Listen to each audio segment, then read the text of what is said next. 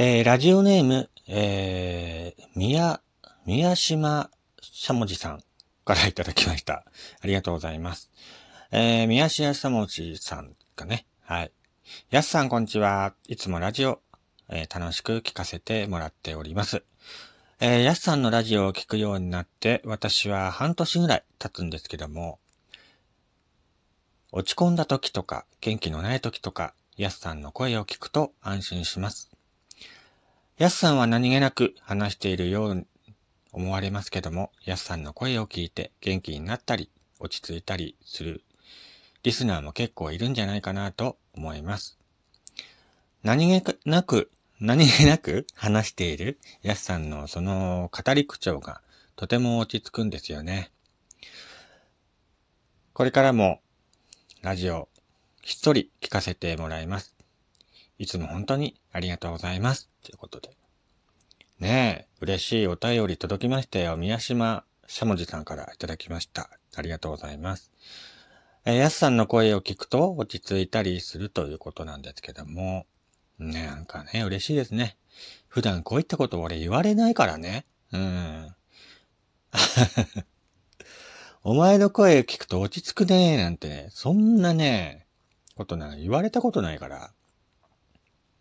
でもこうやってね、本当にラジオを聴いているリスナーの方とかでね、えー、そういった意見とか、前もね、なんか似たようなことを言われたんだよね。やすさんの声を聞くと落ち着くとか、そういうふうに言われたことがありまして。あとまあ、滑舌が悪いよねとかって、うるせえな。滑舌悪いよ。滑舌悪くて、どうもすいません。ねあのー、昔からなんですよね。あの、さしすせそとか、ね、作業とか、きゅ、ん作業とか、作業だな。作業が昔から得意じゃなくて、なんか舌が短いっていうのもあるんだよね。舌が短いのもあるし、なんかね、滑舌が悪いなと、昔から自分でも思っています。はい、それは自覚していますね。結構ね、あのー、お前滑舌悪いよなってかって昔から言われて、内心どっかでね、傷ついたりしてたんですけども、自分でもね、そういった経歴もあって、えー、あまり人前ではね、話せなくなったっていう暗い過去も思ってますけどもね。まあ、滑舌が悪いんだったら、どうにか滑舌を良くするように特訓しようじゃないかっていうね。そういった意味も込めて始めたラジオ番組でもありますので、えー、これからどんどんね、良くなっていけばいいなと思っています。ねえ。まあ、それは自覚してるんですよ。自分でもね、ほんと滑舌悪いなとか。結構言われるんですよね。うーん。内心ね、傷ついたりしてましたけども、最近は本当に、えー、慣れてきたかなと。小学校の頃に一番最初に言われて、結構傷ついたんですよね、その当時。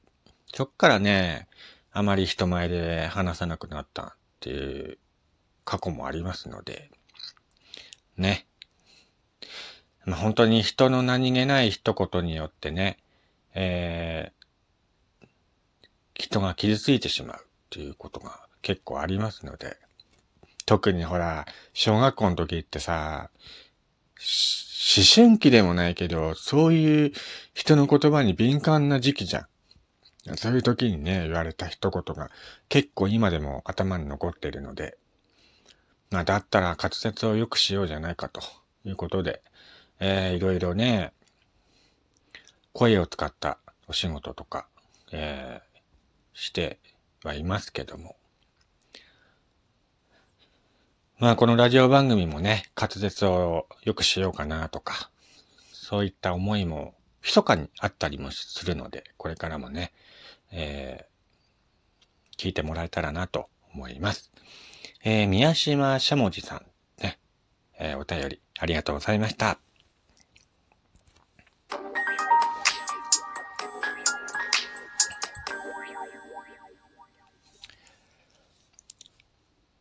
はい、どうも皆さん改めまして、こんにちは、こんばんは、やすさんです。こちらの番組は私がゆるっといろんなことを語るラジオ番組となっております。えー、今回も最後までよろしくお願いいたします。はい。ということでね。あのー、最近マッキーを聴いているって、この間ラジオで話しましたけども、牧原紀之さんの曲をね、聴いているっていうふうに、えー、話しましたけど、あ、牧原紀之さんもそうですし、えー、まあいろんな自分の好きなアーティストがそれぞれいるとは思うんですけども、まあとあるね、あの、牧原紀之さんの動画、YouTube の動画見てて、そのコメント欄をね、ふと読んでたんですよ。ふと読んでたら、あなたの声に救われたことがありますと書いてたんですね。あなたの声に救われました。あなたの歌声に、えー、命を助けられました。とか、そういうふうなコメントが載ってて、本当にね、アーティストの人って、そういうとこあるのよなって思いますね。なんか、僕もいろいろ自分が落ち込んだ時とか、元気のない時とか、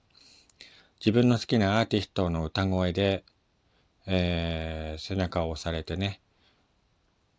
元気もらおうとかっていうこと、経験が結構あるので、やっぱりすごいな、偉大だなと思います。今回いただいたお便りもそうですけど、あの、やすさんの声を聞いて、元気になりますとか、落ち込んでたのに、やすさんの何気なく喋ってる声を聞いてたら、落ち着きましたとかね。そういったお便りもちらほらいただくことがあるんですけど、そういったお便りをいただくとね、あ、自分も顔も見えないけど、会ったこともないけど、どこかに住んでいる人の背中を押してるんだなと。うん、改めてなんかそういうふうに思いますね。自分はなんかこう、何気なく喋ってるんだけれども、それを聞いて元気になったとか、背中を押されましたとか、落ち着きましたとかね。そういうふうに言われると、改めて自分のこのラジオ番組もね、えー、誰かの役に立っているんだなということを改めて実感することができます。ね、本当にありがとうございます。まあ、話は戻りますけども、アーティスト、ね、歌、歌う人っていうのは本当にすごいなと思うんですよね。あの、昔、なんだっけな？なんかの番組。なんかの、なんだっけな？アンビリバボーか。アンビリバボーの番組で、チャゲアスカの曲を聴いて、えー、余命何ヶ月かの子がね、すごいチャゲアスカのファンで、あのー、チャゲアスカの歌声を聞いて生きる気力をもらったっていう動画を見たことがあって。まあ、まあ、とある小さな女の子だったんだけれども、小学生ぐらいかな。小学生ぐらいの女の子だったんだけれど、たまたま同じ病室にいた人から、チェゲアンダースカの CD を貸してもらって、それを聞いて、どんどんどんどん病気が良くなっていった。そして、どうしても私はチャゲアンダースカのコンサートに行きたいっていう夢をね、叶えたいっていうので、周りの大人の人たちが協力して、実現したんだよね。あの、その子がチャゲアンダースカのコンサートに行くことができて、行くことができたんだけれども、さらに奇跡が起きたんですね。その子が会場に行ったら、なんとね、チャゲさんとアスカさんが二人がわざわざその子を出迎えてくれたっていうエピソードがあったんですね。で、それで、その子が、本当にもう嬉しくて、本当に余命半年とか、そんな感じに宣告されていたのに、その子はね、もう今でも生き続けてるっていう特集だったんだけれども、本当にすごいな。チャゲアンダースカの曲が一人の少女の命を救ったっていう動画だったんだけどね。やっぱり、すごいなって思うんですよね。だから今でもその女の子は病気は完治はしてないんだけれども、一生懸命生きて、なんだかの資格を取ってね、えー、なんか新しい道に進んでいるらしいんだけれども、本当に、すごいことだ、と思いましたね。あとまあ、ドラゴンボールの野沢雅子さんの話でも、悟空の声を聞いてね、あの、元気になるっていう男の子がいて、まあその子がどうしてもドラゴンボールの新作のアニメを見たい。で、その子も本当に余命何、何日だかって言われてたんだけれども、で、あの、野沢雅子さんがその子に向かってね、今度ドラゴンボールの新作のアニメがあるから、それまで絶対生きろよなって言ったらしいんだけど、本当にね、生きたんだって。だから本当に自分の好きなアーティストとか、まあ声優さんもそうだしね、いろんな声を聞いていろんな人がいろんな生きる気力をもらっているんだなっていうのを改めて思ったりもします。まあこのラジオ番組もね、どんな人に、えー、勇気、勇気は与えてないか。なんか背中を押してることとか言われると本当に嬉しいのでね。これからも聞いてもらえたらなと思います。